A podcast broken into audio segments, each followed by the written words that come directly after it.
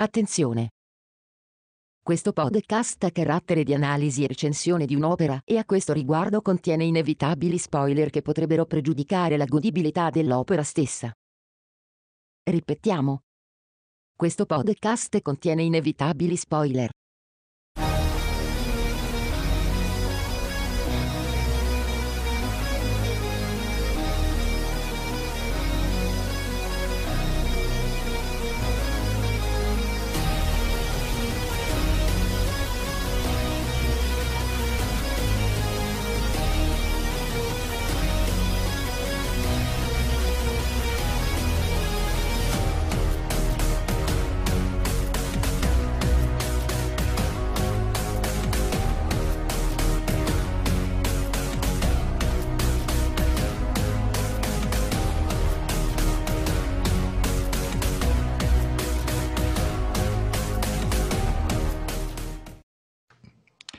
Buonasera a tutti, popolo di Star Trek, e benvenuti in questa nuova diretta di Talking Trek. Io sono Jared di Star Trek Discovery Italia e in compagnia con me ci sono Miles, curatore del blog tctrek.com, Max, cultore di Star Trek e Sofia, um, studentessa di cinema, radio e televisione. In questa puntata recensiremo la puntata numero 2x07 intitolata Luci e Ombre, ovvero Light e Shadows. Che è scritto, Max? Da chi è scritto questo episodio? Allora, questo episodio è stato mh, mm, scritto da Ted Sullivan e Von Wilmot e poi adattato per la televisione sempre da Ted Sullivan. A dirigerlo Martha Cunningham, che è un, un nome eh, collegato al mondo di Star Trek in quanto è la moglie di eh, Sarek, di James Crane. interessante, interessante. E allora ragazzi, ci scusiamo di nuovo per questa grafica un po' spartana, cerchiamo di risolvere nelle prossime settimane, purtroppo ho avuto un problema al PC e quindi dobbiamo ripiegare in questo modo. Salutiamo comunque anche i ragazzi che ci seguono sia su TG Trek, sia su Discovery Italia, sia su Fantascientificast. Allora, vogliamo dare un voto a questo episodio? Comincia Miles, poi Max e poi Sofia. Prego. Io questa settimana sono di maniche larghe perché do un bel 9. È un episodio che mi è piaciuto moltissimo. benché alcuni l'abbiano trovato lento, eh, sarà che sono innamorato della famiglia Sarek, eh, dell'interpretazione di James Frayne, eh, e poi vabbè, vediamo Spock finalmente dopo metà stagione che lo stiamo aspettando, quindi sì, per me è un 9. Vorrei che fossero tutti così. Prego Max. Io invece sono quello che è diventato stretto di maniche, do un 6,5 eh, sei e mezzo perché non ho apprezzato proprio a livello di storia il modo in cui eh, è stato introdotto Spock, mi aspettavo qualcosa di molto più emotivo, emozionante, e invece l'ho trovata molto piatta, e perché due o tre accorgimenti eh, sempre narrativi proprio non mi sono piaciuti in questo episodio. Però mi è piaciuta molto la regia, che mi ha proprio dato l'idea che ci fosse del divertimento nel realizzare questo episodio. Prego, Sofia. Io ho deciso di dare un bell'otto a questo episodio perché l'ho trovato un episodio molto scorrevole e mm, sì, decisamente molto piacevole da guardare, anzi ti dirò, tra tutti quelli che sono, sono usciti fino adesso, almeno di questa seconda stagione, l'ho trovato anche quello volendo con le dinamiche più, più rapide, appunto, più, più, scorrevoli. Vogliamo ricordare che in questo episodio ci saranno degli spoiler, come, come in tutte le nostre dirette. ci saranno degli spoiler a paretta come se non ci fosse un domani, quindi eh, per, chi stesse, per chi fosse interessato a guardare questa, questa nostra diretta, mi raccomando, guardatevi l'episodio. Ecco. Ormai Sofia e... è la nostra spoiler girl ufficiale. Io invece ho dato un bel 7 perché diciamo ho apprezzato alcune cose ma non mi sono piaciuti alcuni sviluppi nell'episodio. Poi comunque ne parleremo più tardi. Allora, cominciamo subito con un bel recap su tutta la sonda. Che ne dici Max? Prego.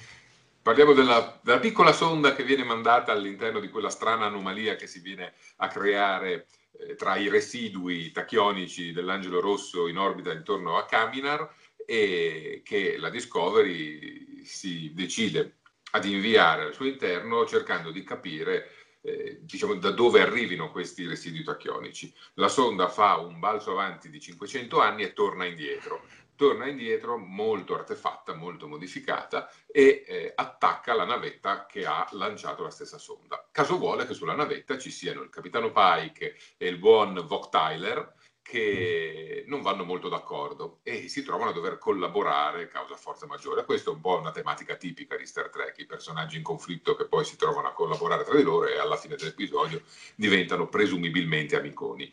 Eh, questa sonda fra l'altro fa tanti danni, fa tanti danni e riesce in qualche modo ad hackerare la banca dati della navetta, di conseguenza quella della Discovery e di conseguenza anche, questo succede nella fine dell'episodio, Iriam, eh, la, la, l'umana potenziata che opera alla console e si ritrova in qualche modo condizionata da tre lucine rosse. Non sappiamo nulla di più perché questo è poi il cliffhanger con l'episodio successivo. E ciò che vi chiedo adesso è: vi è piaciuta la scena di Iriam e un po' tutto il generale degli sviluppi su questa sonda, tipo anche il teletrasporto di Stamez? Prego, adesso lascio la parola a Miles, poi a Sofia e poi a Max. Allora, sullo sviluppo di Ariam, eh, sì, perché evidentemente per come funziona Discovery c'è bisogno sempre di un, di un motivo per andare sia dire, a concentrare su un personaggio e quindi che siano riusciti a trovare un modo per sfruttare questa natura di Iriam un po' umana, un po' cyborg, questo l'ho apprezzato. Eh, il teletrasporto di Stamez un pochettino meno perché siamo ai livelli del primo film di J.J. Abrams con uh, Kirk che viene teletrasportato sull'Enterprise durante la velocità di curvatura, insomma siamo sempre lo stesso sì. pensiero. Sì, sì, è, diciamo più, più, fantasy che scienze, poi, vabbè, poi lì c'è anche un altro pensiero mio personale che non, comincio a non apprezzare più particolarmente questo Stamez così simpaticone che è diventato. Preferivi quello eh. antipatico della prima sì, stagione? E, e, guardate che Stamez è uno dei miei personaggi preferiti di questa serie, però quando sembra sempre costantemente ubriaco, no, non mi piace più. Sofia invece? Allora, senti, per quanto riguarda il discorso su Ariam, sono completamente d'accordo con Miles perché sinceramente l'ho trovato uno sviluppo molto interessante e poi sono molto molto contenta che finalmente stiano cominciando a sviluppare un altro personaggio secondario appunto come Ariam che a me personalmente come design è piaciuta fin dall'inizio. Io, come ho visto per la prima volta Discovery, il primo episodio, mi sono subito innamorata di lei e del suo appunto aspetto da, da essere umano potenziato, così, se così si può chiamare. E um, l'ho trovata molto interessante, sono molto contenta che ci sia stata perché appunto questo ci farà capire che comunque ci sarà un, un successivo sviluppo, cosa che purtroppo non è successa ai tempi con la nostra amata Owo, se così la possiamo chiamare, che, era stata, che era stata introdotta ma poi non è stata sviluppata. Invece Aria mi sembra che questa cosa sia in, in continuo sviluppo e l'ho apprezzato molto. Per quanto riguarda il teletrasporto di Stamez, sì, anche a me ha ricordato molto i film de, de, di Abrams, appunto, però sinceramente non l'ho, non l'ho trovato una brutta trovata, anche perché forse, almeno per come la vedo io, poteva essere un po' l'unico modo per, per farle effettivamente arrivare sulla, sulla navetta e quindi far, farli aiutare appunto um, il buon Pike e, e il buon Tyler. Una cosa che mi è piaciuta molto a livello generale, sempre de- dell'episodio, è appunto il, um, questo rapporto co- che viene sviluppato appunto tra, Ash, eh, tra Tyler e, e Pike. L'ho trovato molto interessante e anche in questo caso spero che continui ad andare avanti. Ecco. Perfetto. Max invece? Eh, il discorso del, tra- del, teletrasporto sta diventando un po' una costante, indipendentemente da che tipo di teletrasporto sia, dalla Discovery o sulla Discovery, che ci siano gli scudi alzati, che ci sia velocità di curvatura, che ci sia una battaglia in corso, ci si può trasportare a destra manca col teletrasporto. E questo è un po' una contraddizione, una forzatura del buon vecchio canone di Star Trek. E per quanto riguarda Ariam, beh, la, settimana scorsa pensavo che l'angelo rosso fosse Michael Barnum dentro una sorta di tuta, un esoscheletro, a questo punto mi viene da dire sarà Ariam, eh, l'angelo rosso che vedremo in futuro. uno sviluppo di questo personaggio ci sta anche perché ha destato moltissima curiosità, non solo in me, ma un po' in tutti gli spettatori, e quindi saperne qualche cosa di più non può che fare bene. E tu, Jared? Ma sinceramente a me è stata la parte che è piaciuta di meno dell'episodio, tutta la vicenda della sonda, degli sviluppi questo sistema di teletrasporto così un po' alla Carlone mi ha ricordato un po' Doctor Who quando si cercano le soluzioni all'improvviso e personalmente non mi ha fatto particolarmente impazzire. La scena su Iram, vabbè, è scontata, io amo i cliffhanger, quindi benvenuta quella scena nel mio cuore. Soprattutto ho trovato molto, mi è piaciuta a livello regia quell'inquadratura sull'occhio eh, molto zoomata, l'ho apprezzata molto particolarmente. Anzi, vi dico, a livello regia questo episodio probabilmente è forse il migliore dopo Brother, almeno a mio giudizio, quindi sono molto contento. Però la parte, la vicenda della sonda i suoi sviluppi un po' meno, anche quando la sonda li attacca, sembra un po' un Borg, quando cerca di attaccarsi a una nave e personalmente non mi ha fatto impazzire.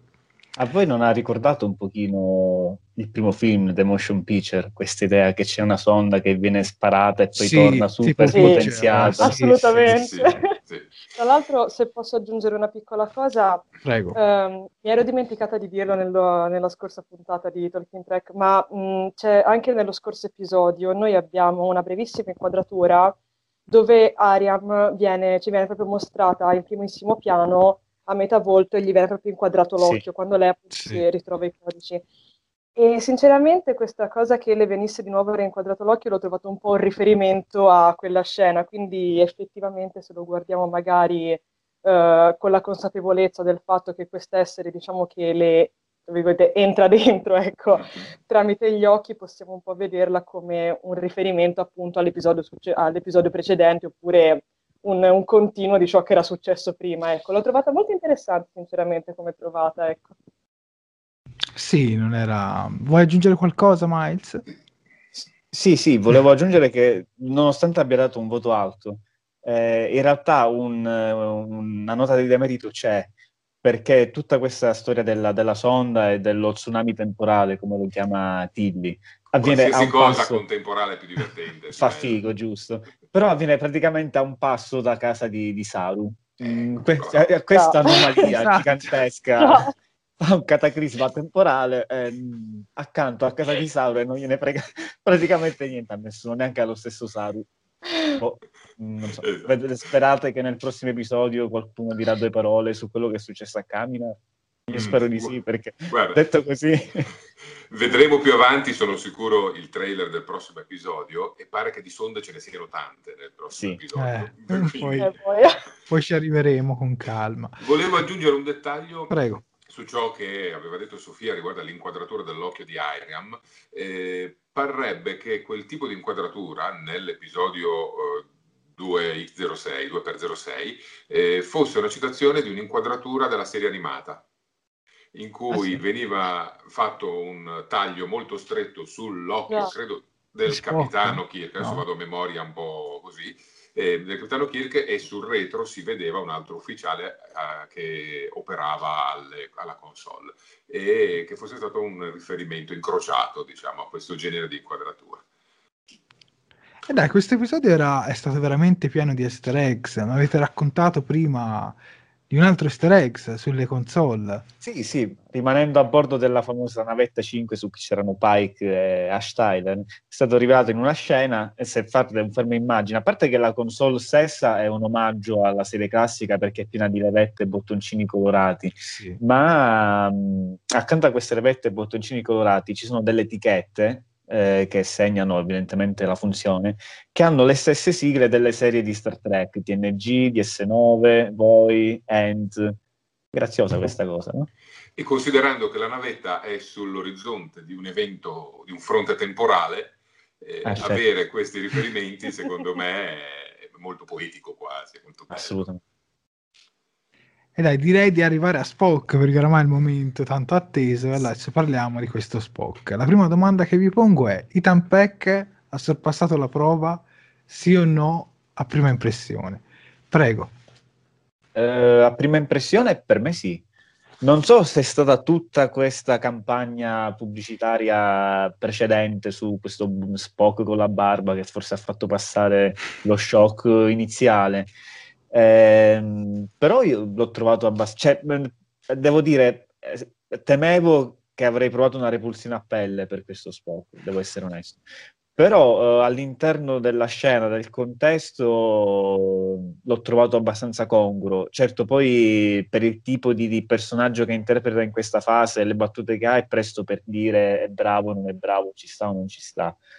Però per, per fare la parte del, del malato di mente, diciamo che è abbastanza credibile.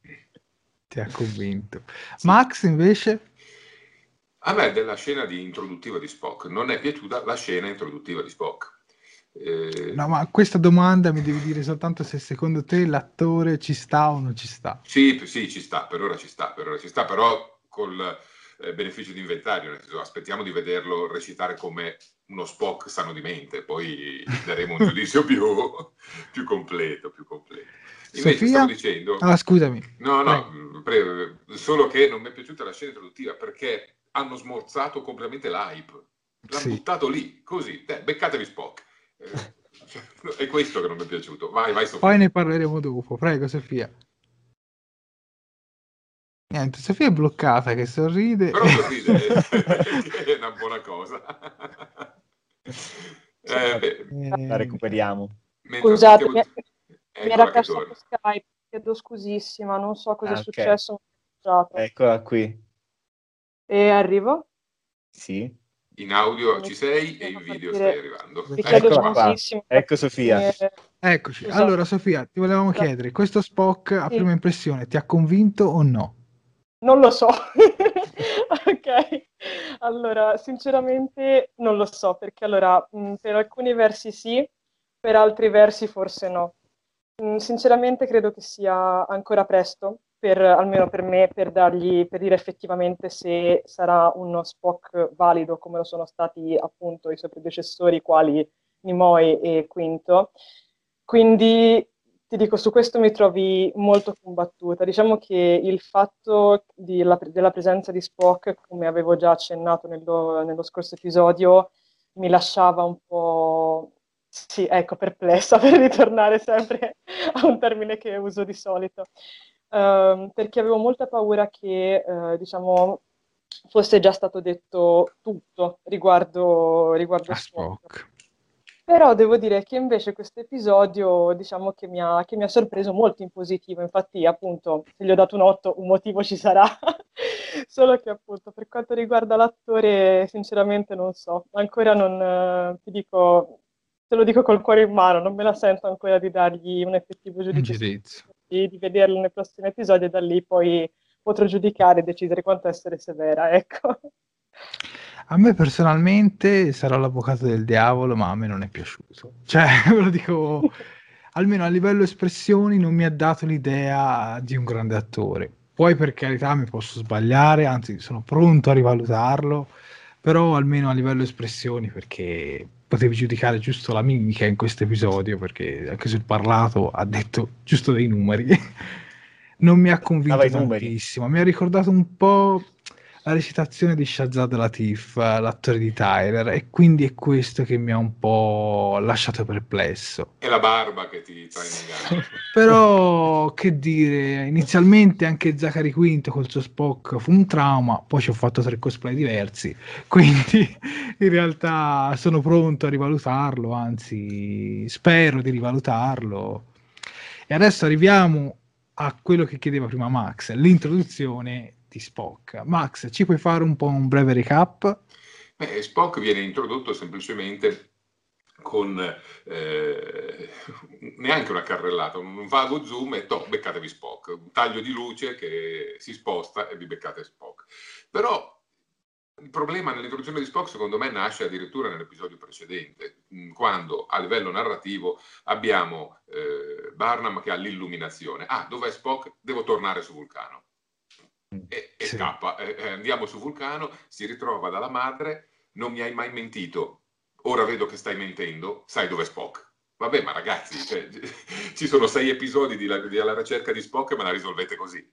Eh no, eh. e per di più, dopo aver fatto tutte le scene introduttive, mi ricordo nell'episodio, eh, nel primo episodio in cui ci fanno il giro del teletrasporto, chi è il, il, l'ufficiale che sta arrivando con Pai, che ha l'uniforme azzurra, e ovviamente non è Spock, cioè, sono riusciti a creare tanto hype che in questo episodio l'hanno distrutto tutto. Secondo me l'introduzione di Spock in questo episodio è stata terribile. Ecco. Avanti il prossimo. Eh, guarda, eh, mi trovi come te perché anche a me, secondo me, è stata un'occasione sprecata perché tutto, tanto rumore e poi niente, cioè tutto fumo e niente arrosto per dirla in un modo. Invece a voi due, Miles, Sofia, prego Miles. Beh, guarda, questo tutto fumo e niente arrosto è una, una specie di, di, tratto stilistico di Discovery. Se pensi a quanto eh, hanno spinto tantissimo sul personaggio di Tukuvma all'inizio della, della scorsa stagione e poi era praticamente siamo a livelli di una comparsa, neanche un antagonista, una nemesi.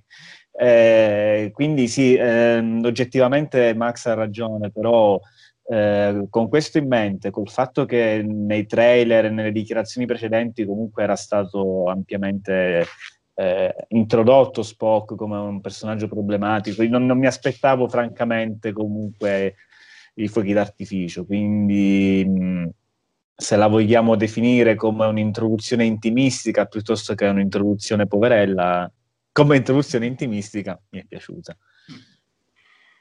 Sofia?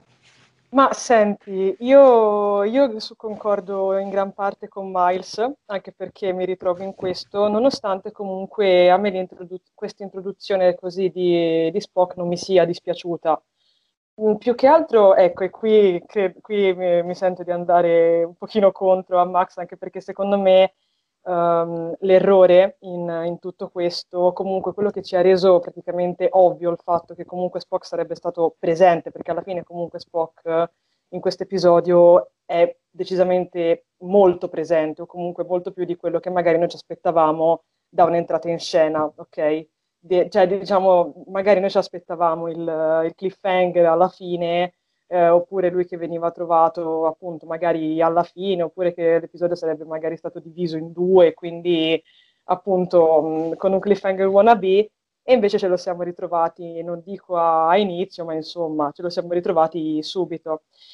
Secondo me questa cosa è stata resa ovvia mh, in un certo senso dal trailer, perché comunque noi nel trailer di questo episodio Spock lo vediamo, nel senso non ci viene calato come un mistero, cioè noi sapremo che all'interno di questo episodio Spock ci sarà.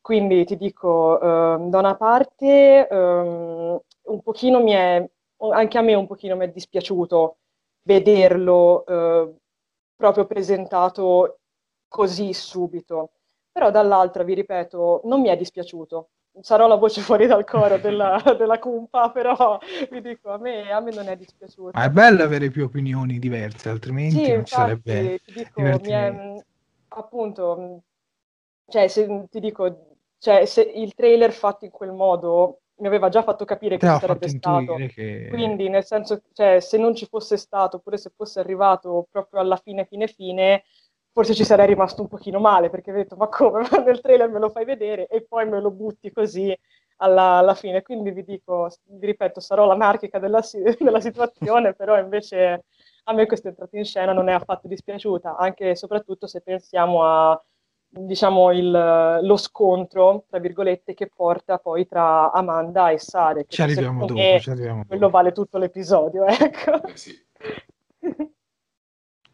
E eh beh, dai, questo Spock, allora diciamo che ci sono opinioni un po' condivise anche qui. Magari anche voi che ci state seguendo su Facebook, magari tra i commenti scriveteci qualcosa, scriveteci la vostra opinione. Allora, adesso arriviamo che l'ha introdotta ad Amanda e Sarek e anche alla malattia di Spock, ma prima concentriamoci sul loro, sul loro rapporto. Tu che sei una grande amante, Sofia, del loro rapporto, ti è piaciuta la loro conversazione, come si approcciano e tutto quanto? Prego, Sofia. Ok, e senti, questi nuovi Amanda, Amanda e Sarek mi sono piaciuti fin dall'inizio della prima stagione. Diciamo che allora io sono abituata all'Amanda e al Sarek della, della serie classica, quindi diciamo che sono, a, sono abituata ad altri, ad altri, attori, però devo dire che ci hanno messo veramente poco a conquistarmi.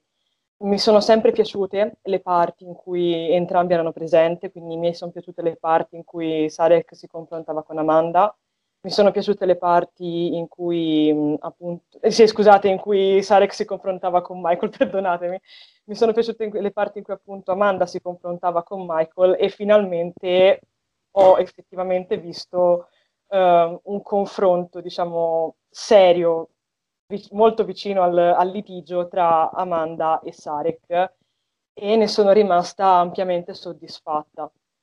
Mm, diciamo che sono anche contenta del fatto che comunque la cosa si risolva velocemente, perché effettivamente dall'Amanda e Sarek che ho imparato anche ad amare grazie al magnifico episodio Viaggio a Babel della serie classica, mi aspettavo proprio questo. Diciamo che per me loro due rimangono gli stessi personaggi che ho veramente imparato ad amare alla follia, e Jared questo lo sa benissimo, all'interno della serie classica, quindi veramente niente da dire, gli attori sono stati fenomenali. Uh, Sarek, l'attore di, di Sarek, di cui adesso mi sfugge il nome, perdonatemi. James, James Frame. Ok, il buon James mi sta, mi sta, convincendo sempre di più, la cara vecchia Amanda pure, quindi io spero che la cosa continui ad andare avanti e spero di rivederli ancora tante tante volte. Ecco. E adesso faccio una domanda completamente diversa a Max. Secondo te, Max, questa Amanda, questa di Discovery, è stata caratterizzata meglio o peggio rispetto a quella della serie classica? Con tutte queste informazioni è stata caratterizzata meglio. Meglio prima di tutto perché ha più spazio, ha decisamente più spazio e quindi più tempo per essere caratterizzata. Ed è anche molto più calata nella nostra epoca contemporanea. È una donna moderna, ma moderna nella accezione contemporanea nostra del termine. È una donna che ha un ruolo paritario all'interno della coppia, che sa dire la sua opinione, sa eh, anche farsi da parte nel momento giusto, sa confrontarsi col proprio marito, un vulcaniano Pericoloso. La, la, presa vulcaniana ti stende ed è finita lì. Ecco, è un vulcaniano tosto, un vulcaniano molto, molto severo con se stesso e severo anche con la sua famiglia. E, ed è forse eh, la scena più bella di tutto l'episodio per quanto mi riguarda il loro confronto e il nucleo portante di tutto questo episodio. Ricordiamoci che all'inizio dell'episodio le prime parole che Michael dice sono dedicate a ciò che le ha insegnato la madre, tra l'altro. Quindi si può dire che tutto l'episodio ruoti in un certo senso intorno a questa concezione di famiglia e alle parole della madre eh, di, adottiva di Michael e madre biologica invece di Spock, che ha un ruolo importantissimo. Per cui, per cui per me è promossa a pieni voti, un personaggio stupendo. Ma ti saresti aspettato quando annunciarono l'attrice che il personaggio avrebbe avuto tutto questo spazio oppure pensavi che sarebbe stato un terziario messo giusto come compagna di Sarek? Mm, non pensavo che avrebbe potuto assurgere a gloria così tanto, ecco. e lodo il fatto che l'abbiano resa così centrale e importante. Mentre a Miles invece gli vorrei chiedere, ma secondo te Spock non è un po' un cocco di mamma e Michael un po' un cocco di papà? Sarek. Uh, in realtà è un po' il contrario da come la dice Amanda, nel senso che Amanda ha riversato tutto l'amore che non poteva dare a Spock a, a Michael. Eh, poi però si sa... Però in le, questi le... ultimi episodi si vedono molto più vicino a Michael rispetto a Sarek e Spock rispetto alla madre. Eh, se dobbiamo fare un po' di psicologia speech, solitamente le figlie femmine sono più attaccate al papà, quindi probabilmente è, è anche per quello. Poi, tra l'altro, mh, ricordiamoci che nella scorsa stagione eh, Michael e Sarek hanno avuto un bel confronto telepatico che ha chiarito un po' di cose fra le due, quindi cioè, si è anche Tra l'altro è l'autore di questo episodio che è Ted, Ted Salman. sì, sì. Eh, poi... Eh, probabilmente il rapporto con Amanda si è rotto un paio di episodi fa quando Michael ha detto ad Amanda di aver fatto qualcosa ma non spiega cosa a Spock per allontanarlo e lì, lì si è evidentemente spezzato qualche cosa. Ti pongo un'altra domanda Miles, ti saresti aspettato che Sarek avrebbe chiamato la sezione 31 per Spock? Uh, allora, Fermo restando che bisogna capire esattamente la sezione 31 come viene percepita in quest'epoca, se è una specie di super polizia o, o comunque l'esercito cattivo, perché ancora non è chiaro come, come venga percepito dai, dai cittadini della federazione. Però ricordiamoci che stiamo parlando della stessa persona che l'anno scorso avrebbe fatto saltare in aria Kronos senza pensarci due volte col piano dell'imperatore Giorgio, quindi sì, probabilmente ci sta che lui si fidi della sezione 31. E chissà se poi questa cosa avrà conseguenze, perché non, non è stata più nominata, eppure è una cosa grave. È vero. Visto che hai citato la sezione 31, adesso mandiamo una piccola clip sottotitolata da tctrack.com.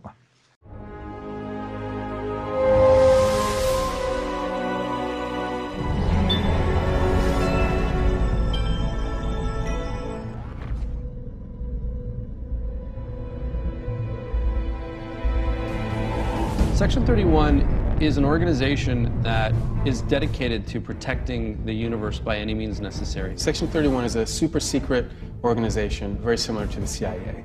And they are participating with Discovery, with Captain Pike and Burnham in the hunt for the Red Angel.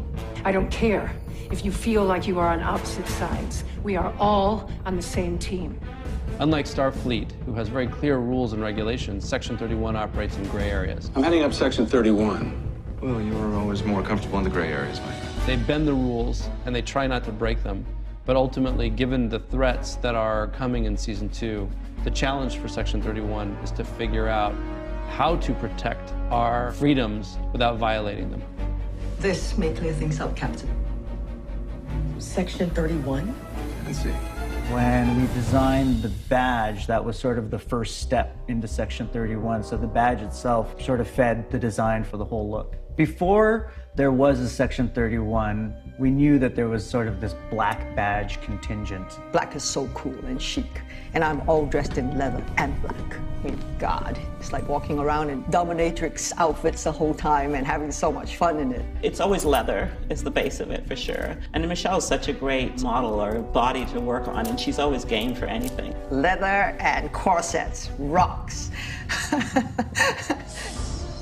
The Section 31 set is one of the most beautiful sets we have here in Toronto. It's uh, two stories. It is gigantic. It's got 100 different screens. Our DPs have programmed in something like 600,000 different individual LED light bulbs. And everywhere you point the camera, it gives you a beautiful angle. Tamara, our production designer, just did a beautiful job with it. I think what really attracted me to that set was this whole idea of the symmetry of it. So the set itself has two stairs coming down to a lower platform. So when you stand at it, you're really playing up the symmetry and the angularity of it. It's a very sharp, stealth, covert, dark place. Section 31's look is in the darker realm, so we wanted to give them that same look with their props. Their phaser, especially, it's a work of art. Beautiful anodized aluminum piece that when it goes from stun to kill, the barrel extends out. Why? Just because it looks cool. A lot of what you'll see this year with Section 31's technology is more advanced. It's always kind of mysterious. Their technology is advanced about 20 years ahead of Starfleet. Everything about them's got that fine modern line that we like to skate on times a hundred.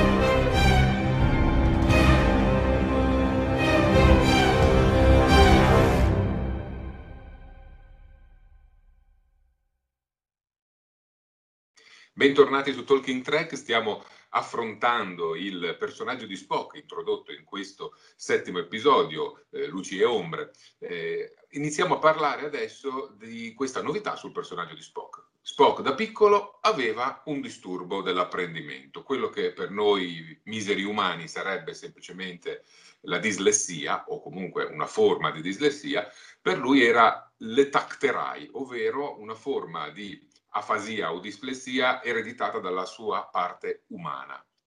Eh, sentiamo Jared, cosa ne pensi di questa introduzione, di questo nuovo aspetto del nostro Spock? Ma sinceramente non mi è dispiaciuta questa cosa della malattia, anzi forse di tutta la scena di Spock è stata tra i lati che mi sono piaciuti di più. Fra l'altro spiega anche qualche problema di comportamento di Spock e soprattutto mi sono piaciute anche le scene fra lui e Baby Burnham nei flashback che li ho apprezzati molto, quando per esempio lui voleva insegnare a Burnham a fare il saluto vulcaniano.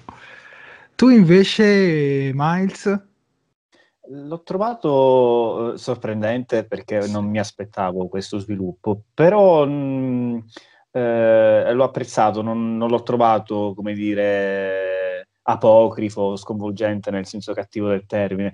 Tra l'altro ho letto che mh, ad ispirare questa decisione da parte degli autori c'è stato il fatto che eh, spesso eh, Spock, anche nella serie classica, come personaggio così, diciamo, solitario, così eh, eh, super intelligente, è stato apprezzato da persone che eh, si rivedevano un po' in questo atteggiamento eh, come dire, mm, eh, non, non, vorrei dire di uno spettro mm, quasi autistico, per carità, però eh, sicuramente è un personaggio che ha fatto molta presa su un certo tipo di pubblico su certi tipi di giovani, chiamiamoli tra virgolette disadattati anche negli anni 60 e quindi gli autori hanno in un certo senso omaggiato anche quelle origini in, questo, con, questa, con questa trovata.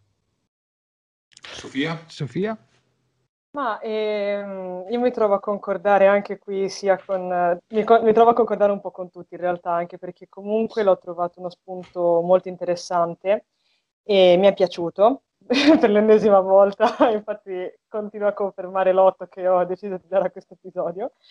Uh, mi è piaciuto molto e mh, spero che diciamo, venga anche un pochettino portato avanti anche nel corso dei prossimi episodi, quindi che non sia una cosa detta e poi lasciata lì. Ecco, spero che appunto questa cosa abbia anche un po' magari delle qualche ripercussione, non saprei, magari non neanche qualcosa di troppo forte o di troppo pesante a livelli anche di trama, anche perché poi se no effettivamente comincia a diventare un po' pesantuccia la cosa, però appunto eh, ricollegandomi a quello che dicevo prima, diciamo che eh, secondo me questa cosa aiuta un po' a, a far scoprire un aspetto di Spock che noi con, i vecchi, con, con, con, le nostre vecchie conoscenze insomma non sapevamo, quindi una cosa aggiuntiva che, che si va ad aggiungere appunto al, al, personaggio.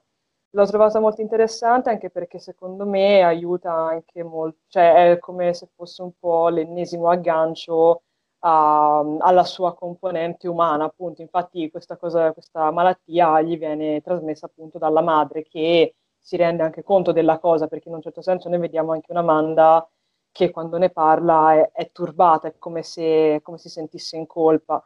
E l'ho trovata molto bella, anzi, il, vedere Amanda che, che, ne parla in quel modo mi ha, non dico che mi ha quasi commosso, ma insomma eravamo lì anche perché ho visto veramente, sono riuscita a vedere in lei appunto una madre che si sente in colpa per questa cosa, quindi non, non solo l'essere umana, quindi magari non essere neanche all'altezza di, di Sarek, ma, eh, ma, avere pure passato questo, questo disagio, ecco, questo disturbo al figlio. L'ho trovato una cosa molto bella e appunto spero che non si vada perdendo, ma che rimanga comunque appunto attiva all'interno di, di Discovery, ecco.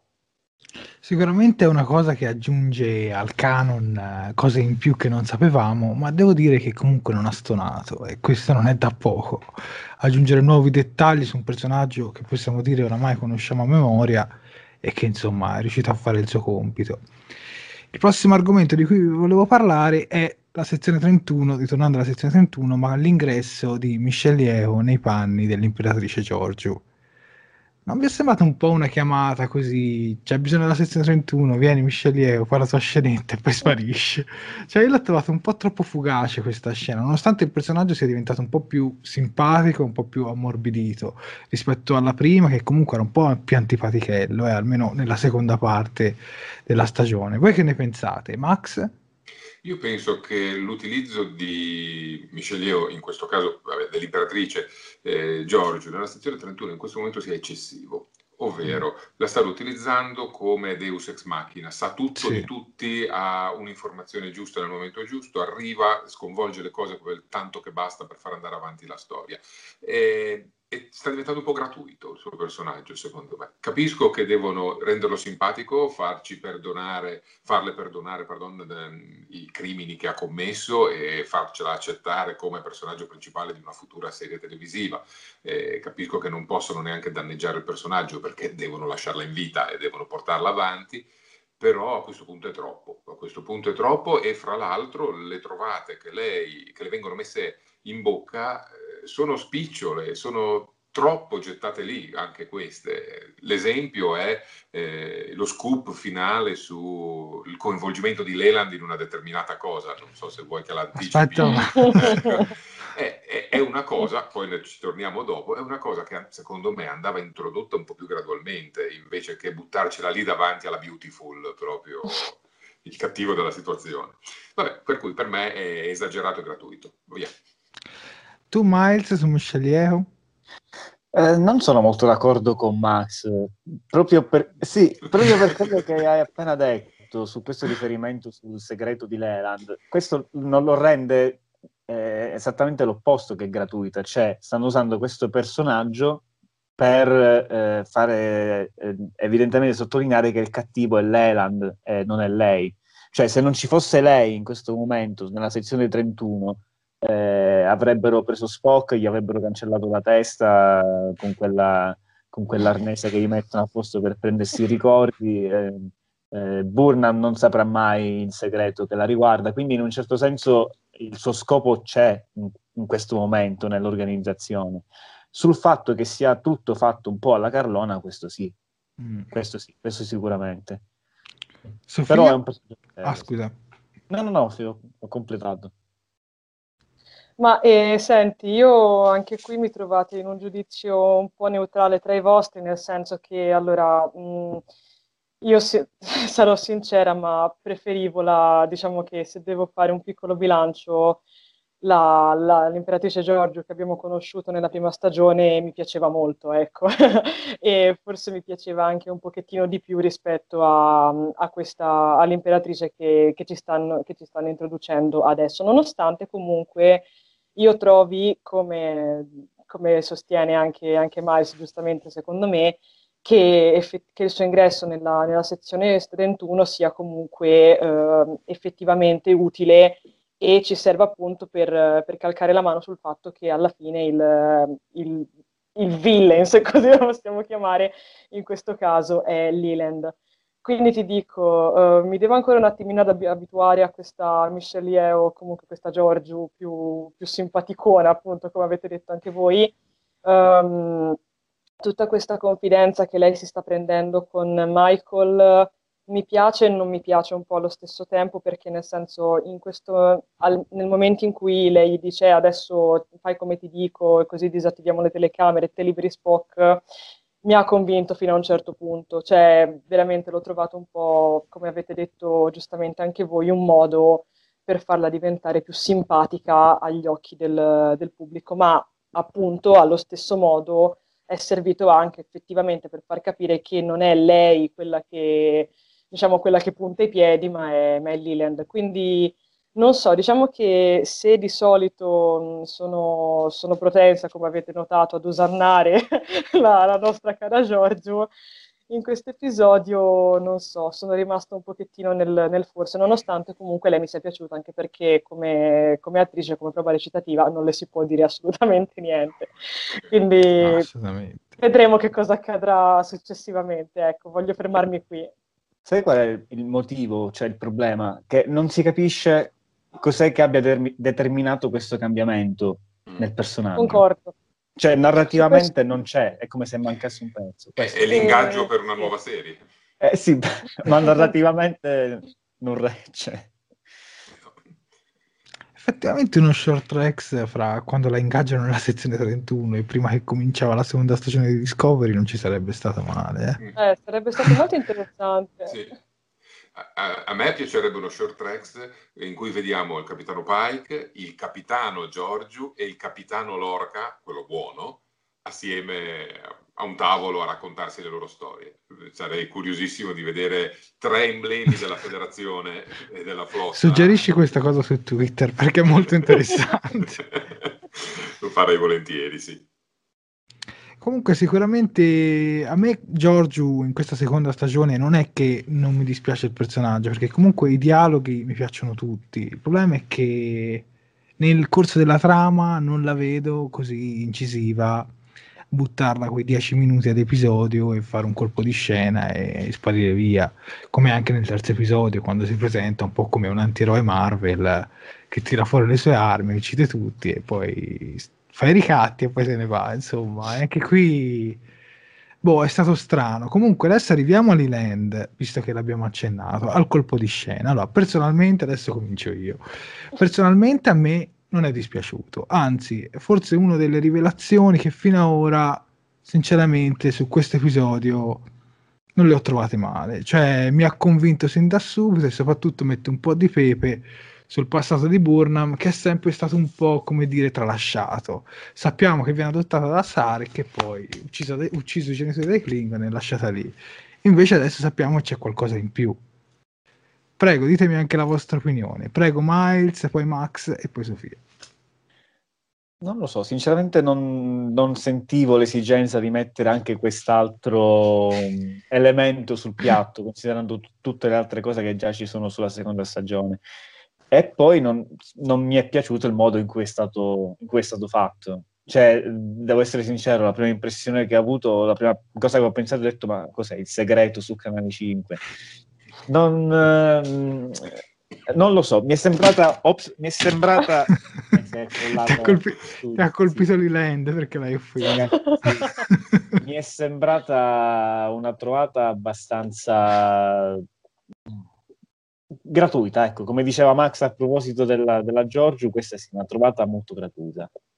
Potevano o... che ognuno di noi ha delle proprio diverse opinioni, completamente sì, diverse.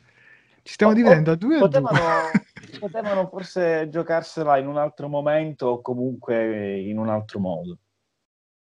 Prego, Max.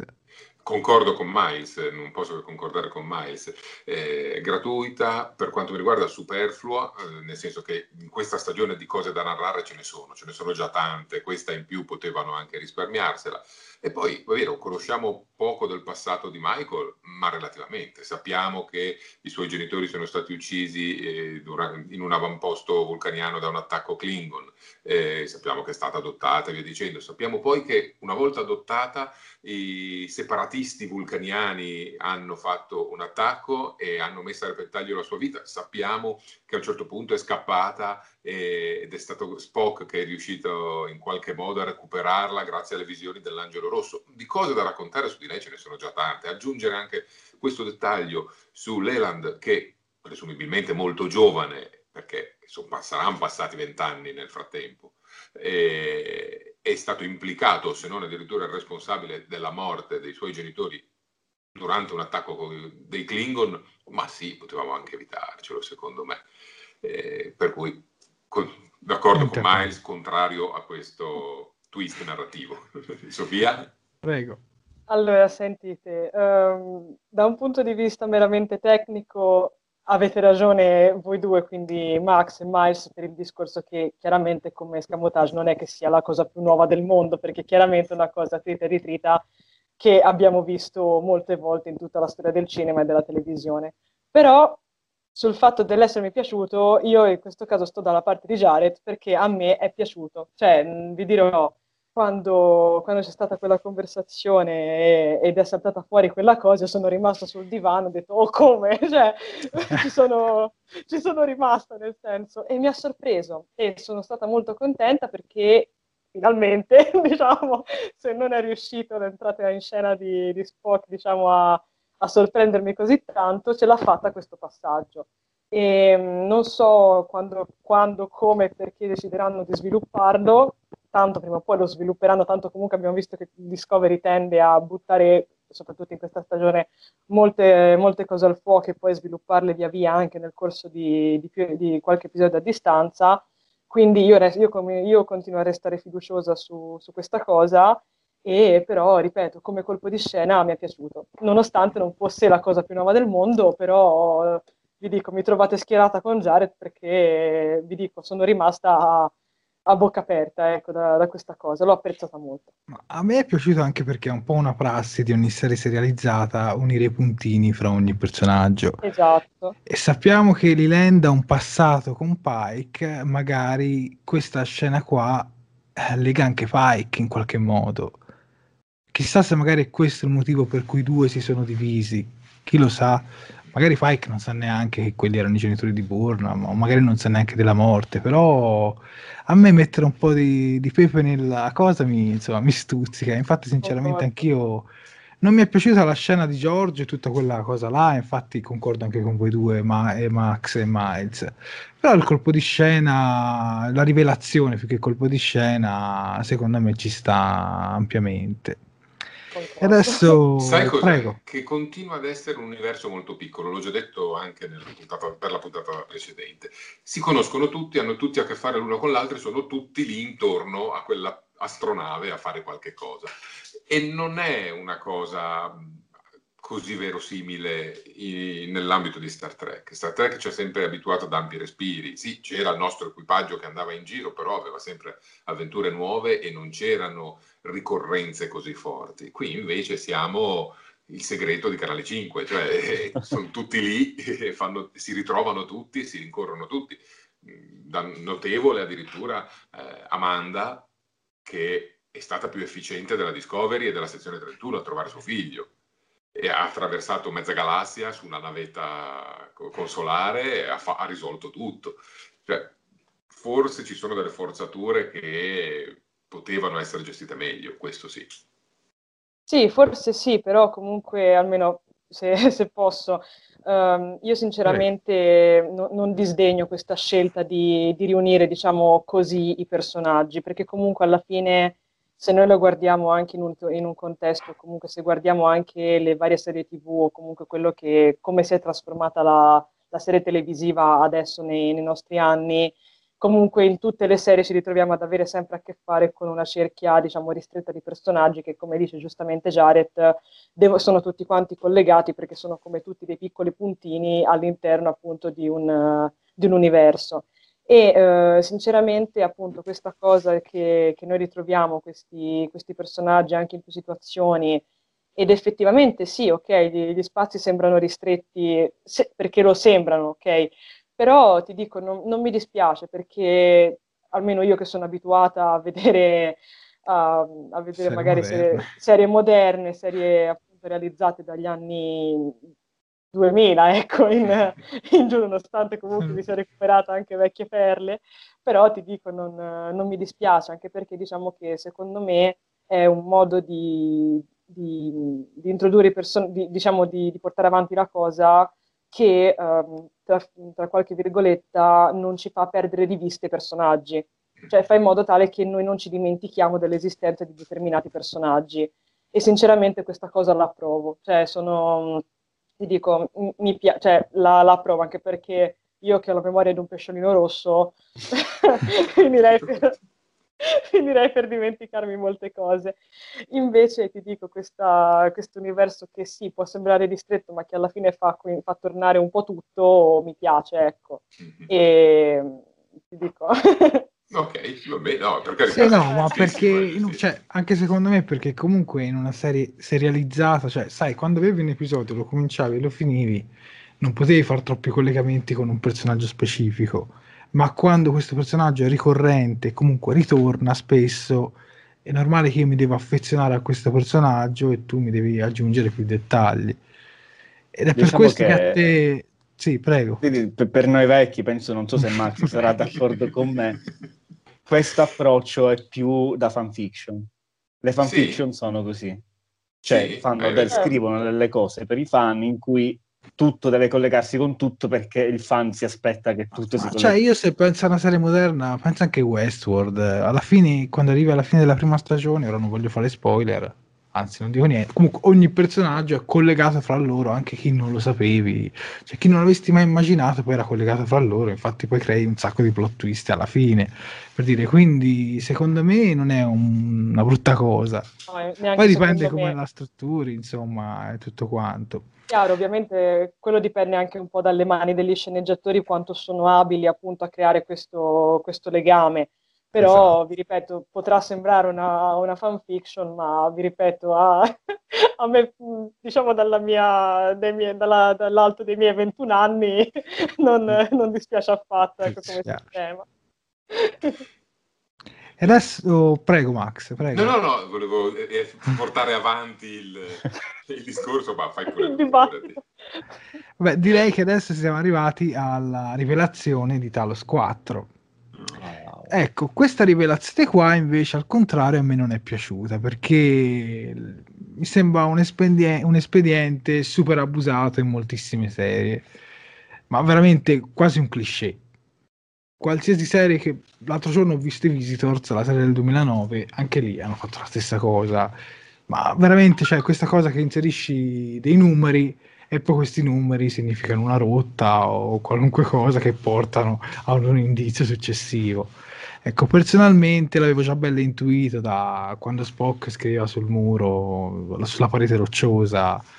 Avevo già intuito che si sarebbe arrivata una cosa del genere. Beh, se ci fai caso, eh, è la prima cosa che dice Michael Barnum. Cosa sta scrivendo? Delle coordinate, delle... Sì, te l'ha detto. La prima cosa che dice è le coordinate. Però, però, però ho apprezzato comunque un ritorno a Talos 4 4, sì, sì. 4, Talos 4, sì, sì. Talos 4 perché sinceramente si sapeva perché era, era stata già trapelata la notizia che si sarebbero visti i talosiani.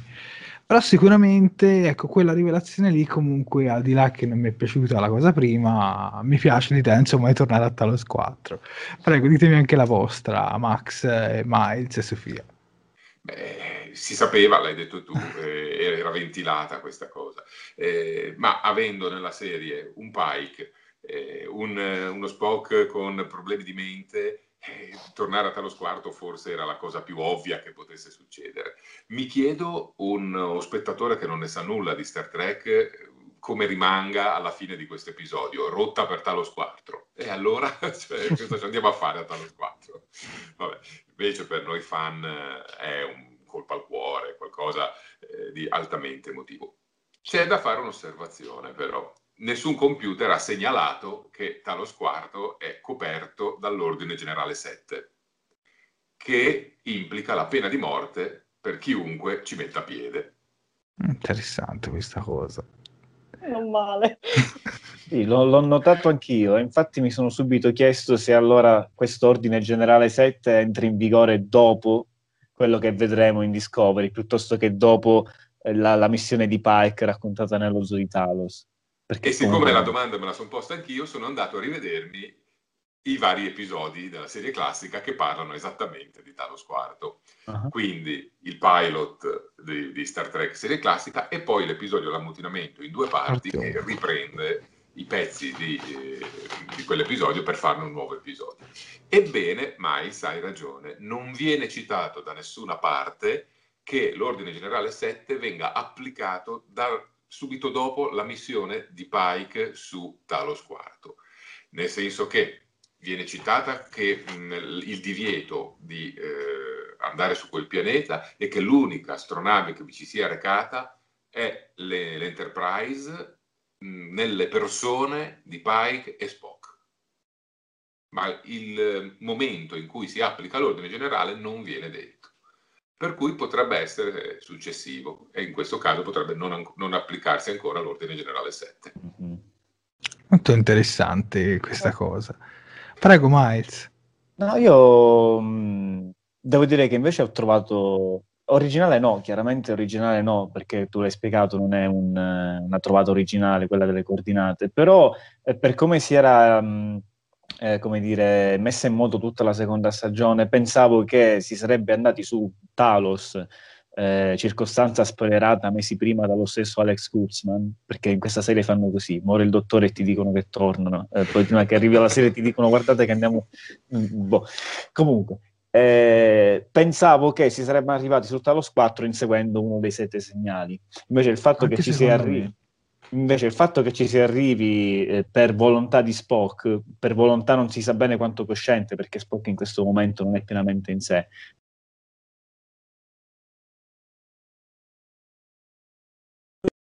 direi che la fine dell'episodio non me l'aspettavo. Eh, non vedo l'ora di, di, di, vederlo, ho visto anche il trailer eh, che ci ha fatto vedere già un assaggio di questi talosiani. Prego Max, volevi aggiungere qualcosa? Sì, volevo aggiungere che nei vari episodi precedenti di, della serie classica veniamo anche a sapere che il potere mentale dei talosiani è talmente forte che è capace di proiettare messaggi e illusioni al di fuori del proprio pianeta. Mm-hmm. Perché eh, mentre l'Enterprise è in viaggio verso Talos IV durante l'ammutinamento, quindi a velocità di curvatura, ad anni luce di distanza, eh, viene inscenato il processo a Spock a bordo dell'Enterprise e l'ammiraglio che è a, a bordo del, mi sembra che si chiami Mendes, adesso non mi sì. ricordo esattamente, in realtà non è un, eh, presente sulla nave, è una proiezione mentale dei talosiani, messa lì per ingannare Kirk. Eh, I talosiani comunicano... Con, sì, per ingannare sì, Kirk. Kirk, Kirk sì, sì, eh, I talosiani comunicano con Spock e proiettano le immagini mentre l'Enterprise è a 5 giorni di distanza a velocità curvatura eh, da Talos IV. Per cui si dovrebbe poter considerare anche il fatto che ci siano magari delle allucinazioni o eh, delle situazioni molto confuse generate dai talosiani, magari anche sul personale della Discovery. Azzardiamo che l'angelo rosso è una proiezione dei talosiani e che in realtà non esiste? Potremmo anche messa così, così, Messa così potrebbe eh, anche essere. Cavolo. Sì, perché nella serie classica hanno un potere immenso, mm-hmm. alterano completamente la realtà e non se ne mm, capacita nessuno. Mm, vero. È vero, è vero, è vero. Per, per, cui vediamo come lo tratteranno in, in Discovery. Vediamo come lo tratteranno in Discovery. E tu, Sofia, su Talos Quarto, uh, tua Io opinione? sono entusiasta che si torni su Talos Quarto, non sto aspettando Siamo altro. tutti a brindare su Talos Quarto. Sì, ass- assolutamente, subito. Sono veramente contentissima del fatto appunto che, che, si torni finalmente su questo pianeta. Infatti ti dico già quando, quando vidi il pilot della, della serie classica e poi quando vidi anche l'ammutinamento, penso che i talosiani veramente furono forse una delle razze aliene che più, che più mi affascinò appunto per via di questa, um, di questa capacità così forte telepatica.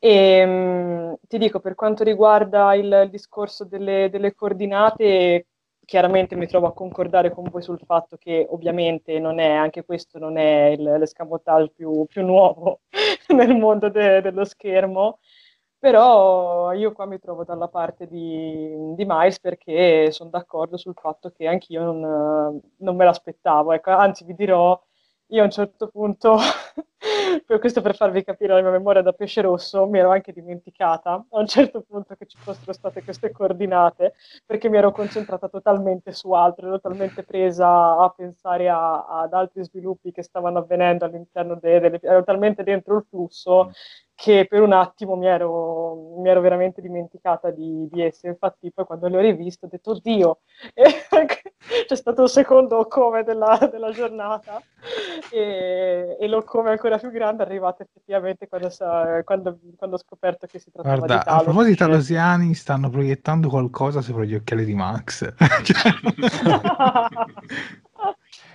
E a proposito proprio di questi talosiani, adesso mandiamo il trailer del prossimo episodio. Come si chiama Miles questo episodio? Il prossimo. Eh, if Memory Serves. Se la memoria mi assiste. Perfetto, e questo è il nuovo trailer sottotitolato in italiano da TG Trek. I have seen a possible future. One that could well be determined by our actions. This could be the defining moment for multiple civilizations, millions of lives. Show me my brother's mind.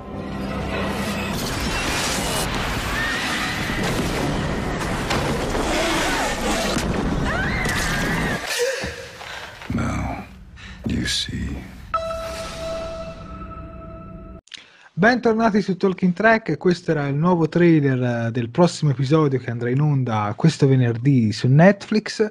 Allora ragazzi, cominciamo a parlarne. Abbiamo visto la presenza dei nostri amati, precitati talosiani.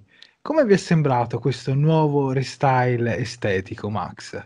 Ma molto rispettoso, tutto sommato, eh, e fa parte di quel filone di restyle come sono stati ridisegnati gli andoriani, ad esempio, quindi con solo piccoli dettagli aggiunti e una maggior definizione del trucco eh, che li rende molto canonici e accettabili. Se devo proprio farci le pulci, direi il naso molto più prominente su eh, rispetto ai telosiani originali e mi incuriosisce sapere se nella parte retrostante del cranio avranno quella forma a taglio di sedere che avevano i talosiani nella serie classica, però vabbè, eh, queste sono note di colore. Secondo me è un restyle molto azzeccato, moderno e coerente. Avessero fatto un restyle di questo genere anche sui Klingon nella prima eh. stagione, eh, sarebbe stato molto meglio. Ecco. Comunque un trailer ricchissimo di immagini, tantissime sequenze velocissime, molto molto interessante. Ma questa cosa che vediamo di queste sonde che partono, potrebbero ricollegarsi a questo attuale episodio che stiamo recensendo? Secondo me eh, le sonde che partono e attaccano presumibilmente la Terra, eh, le scene della Terra che va in esplosione sono tutte eh, allucinazioni di Spock, sono tutto ciò che Spock ha potuto vedere grazie all'Angelo Rosso oppure grazie ai Talosiani, questo non lo possiamo sapere, e, ed è tutto ciò che Spock vuole evitare che succeda, un futuro purtroppo plausibile nello schema di, di Star Trek Discovery. Ecco. Un dettaglio, la sonda è andata avanti 500 anni, quindi è andata nel XXVIII secolo. Il XXVIII secolo è il periodo da cui proveniva il cosiddetto Future Guy di eh, Star Trek Enterprise. L'uomo del futuro mm. di Star Trek Enterprise arrivava dal XXVIII secolo. Io te l'ho detto l'altra puntata che l'angelo rosso poteva collegarsi alla guerra temporale. Sarebbe un bel, un bel, incrocio, un bel twist, però chi lo sa. Inizialmente pensavo un collegamento con Calypso, però poi in realtà no. Perché all'inizio, quando ti dicevano 500 anni, magari pensavo questa distorsione temporale potesse collegarsi in qualche modo a quello short tracks, ma poi andando avanti ho capito che non c'entrava niente. Calypso è mille anni dopo. Sì, è mille, eh. sì però questa cosa che la distorsione poteva generare queste cose, magari faceva lo stesso con la Discovery o qualcosa del genere. Incontro tra Tyler e Calber. Sì, in una delle varie sequenze molto veloci montate in questo trailer, vediamo che c'è uno scontro in, uh, credo che sia la sala mensa della Discovery, sì. dove Calber aggredisce Tyler. Mm, eh, non c'è contesto, quindi non, non, sappiamo esattamente come si arrivi a questo punto. Io suppongo che Tyler abbia provato a parlare con Calber, magari per chiedergli scusa, tra virgolette, per averlo ucciso, sai, cose che capitano se sei un Klingon e non lo sai, un po' di pazienza. E Calbert deve aver reagito malissimo perché sappiamo che il dottor Calbert non è esattamente in sé da quando è tornato dalla, dalla rete del micelio. E quindi questo sarà un, una sottotrama, un subplot interessante da vedere. Eh, tornando ai talosiani, mh, sono curioso di sapere come Max non tanto la forma a sedere della testa, ma eh, non so se sapete che negli anni 60, quando li hanno realizzati, eh, praticamente avevano messo una specie di pompa dentro sì. le, le, le vene pulsanti sì. per fare le vene pulsanti. Eh, ovviamente non so se, non penso che nel 2019 abbiano usato le pompe, probabilmente se la faranno useranno la CGI, però ecco, mi chiedo se anche gli talosiani di Discovery avranno le vene che faranno tutum, tutum, tutum. Ho letto in un'analisi dettagliata del trailer che nelle poche, pochi decimi di secondo che si vedono pulsano le vene. Oh, bah, allora è canto. Ottimo. Allora è A te Sofia che impressione ti hanno fatto questi talosiani? Anche tu che si può dire quasi, ora, neo fan no, ma comunque un po' meno esperta, come ti sono sembrati? Ma senti, così come allora mi mettono ansia, cioè nel senso mi piacciono molto, appunto, come ho detto anche prima, come, come razza la trovo veramente, non lo so, c'è qualcosa che, che mi affascina incredibilmente se riguardo questa razza però mi, mi inquietano, mi mettono una certa ansia.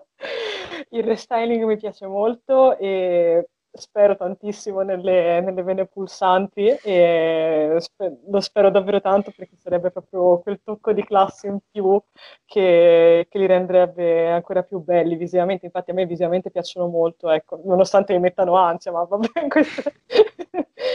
E, um, io senti, diciamo che da questo, da questo nuovo episodio mi aspetto fondamentalmente um, rapidità un po' come un po' la stessa rapidità che ci siamo trovati in questo episodio, quindi mi aspetto un episodio cioè, rapido nel senso di, di scorrevole, cioè ok, mi, mi aspetto che, che, le cose succedano a, a, manetta, perché ormai credo che l'andazzo più o meno sia diventato questo, però non deve essere per forza una cosa negativa, infatti quest'ultimo episodio qua ce l'ha dato la, la prova. Mi aspetto tanti talosiani, soprattutto, e soprattutto mi aspetto non, non, solo manate, ma anche proprio dei, dei confronti tra, tra Calver e, il buon, il buon, Tyler. Infatti sono, sono molti in hype per questo prossimo episodio, davvero. E per quanto riguarda Spock, anche lì mi aspetto, non dico grandi cose, ma quasi, ecco. Ma secondo voi si vedranno quei talosiani che erano presenti nell'episodio dello Zoo di Talos? Proprio quei due precisi Secondo me sono loro, ovviamente, sì. nuovi attori, sì. nuovo look, sì. però sono loro. Fra l'altro, all'epoca... Secondo te anche Vina c'è possibilità di vedere? Magari ci fosse, sarei con... magari, oh, magari, magari, magari, Ma oh, ci potrebbe essere anche Pike, in un certo senso. Ci potrebbe essere anche l'illusione di Pike, perché poi Vina viene lasciata lì con l'illusione di Pike. Eh? Quindi si potrebbe vedere addirittura Pike. Eh, magari sarebbe bellissimo secondo me se magari in, in un'immagine fugace o in un frame. in un'illusione, in un frame ci facessero vedere una scena dell'epoca. Mm. Ah, sarebbe molto, molto. Oh, yeah. eh, sì, però, però vabbè, forse chiedere troppo questo. Anche perché avrebbero le uniformi sbagliate, quindi non, non potrebbe. No? Ricordo a chi ci sta seguendo su Facebook di scrivere nella sezione commenti anche la loro opinione su questi talosiani, secondo loro su che cosa succederà, insomma, nel prossimo episodio. Insomma, possiamo dire uh, che questo episodio, questo episodio, che questo trailer ci ha convinto tutti quanti, allora. Sì. Se doveste dare un voto al trailer, questa è una domanda particolare. Ti deve dare anche zero. No, no, no, zero no. Yeah.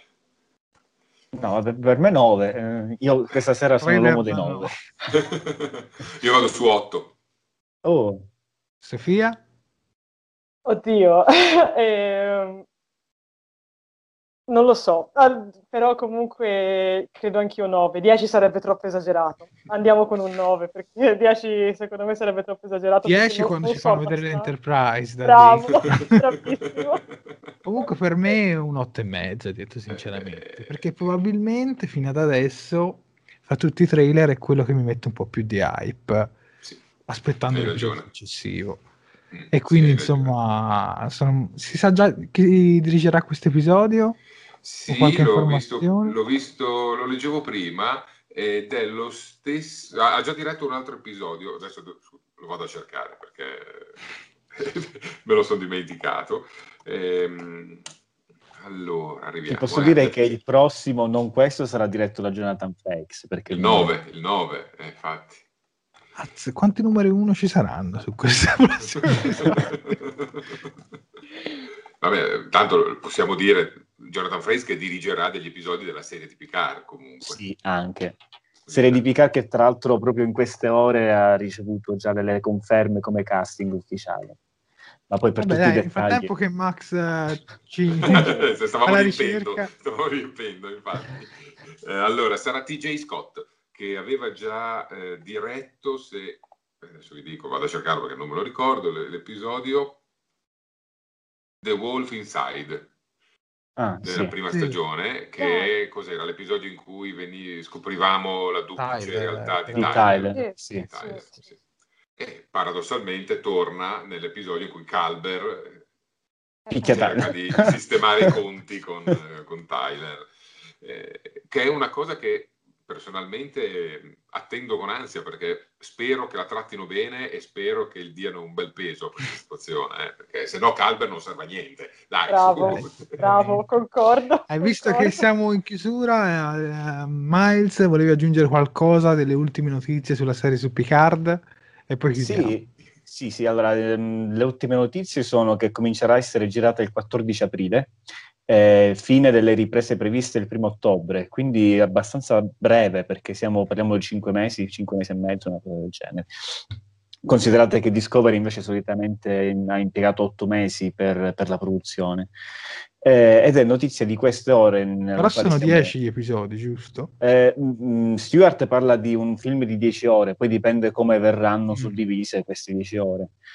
Eh, fra i membri del cast confermati proprio adesso ci sono uh, eh, Santiago Cabrera e Michelle Hard o Hurd, non so come si pronunci. Di hard sembra un po'. No, perché non è hard con l'H, è hard con la, con la U. Eh, che ha recitato in The Musketeers, eh, in Big Little Lies anche. Eh, sono un personaggio maschile, un attore maschile un attore, e un'attrice femminile. Sembrano più o meno sulla quarantina entrambi. Forse lui un po' più giovane. Chissà, magari sono due capitani, due navi diverse della federazione o chissà che cosa. Ma in realtà questi dai, giorni... Eh, esatto, eh. Dai, dai rumors circolati in questi giorni mh, mm, non sembra che tra i personaggi principali della serie ci siano eh, dei membri della flotta stellare, così a mm. naso sembrano tutti eh, mercenari o ex eh, galeotti o comunque persone poco raccomandabili. Sappiamo anche che Discovery la prossima stagione sarà inizieranno le riprese a luglio, se non sbaglio. Sì, è stato, è stato annunciato anche questo. Eh, e sappiamo anche che dopo la terza stagione vedremo lo spin-off sulla sezione 31, quindi comunque c'è già un grande fermento da questo punto di vista. Poche notizie si hanno invece sull'Over Decks, perché sappiamo che mh, Jonathan Frakes ha dichiarato di aver visto del materiale, quindi qualche cosa evidentemente già c'è.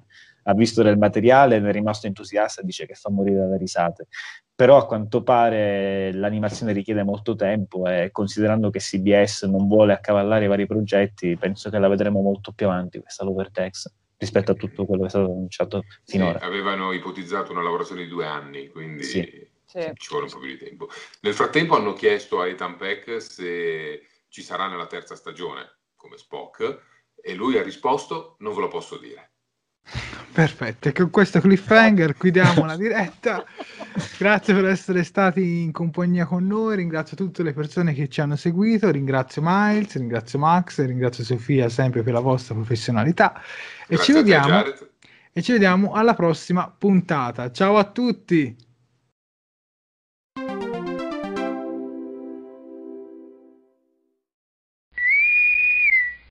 Fantascientificast e Talking Track sono produzioni amatoriali, non si intende infrangere alcun copyright, i cui diritti appartengono ai rispettivi detentori. Fantascientificast e Talking Track non sono in nessun modo affiliati o sponsorizzati da CBS Corporation o da chi detiene l'uso del marchio Star Trek in Italia. Il podcast ha carattere esclusivamente ricreativo e divulgativo, non ha alcun scopo di lucro e viene diffuso gratuitamente. Autorizzazione SIAE 56125359. Nessun byte e nessun tribolo sono stati maltrattati durante la produzione di questo podcast.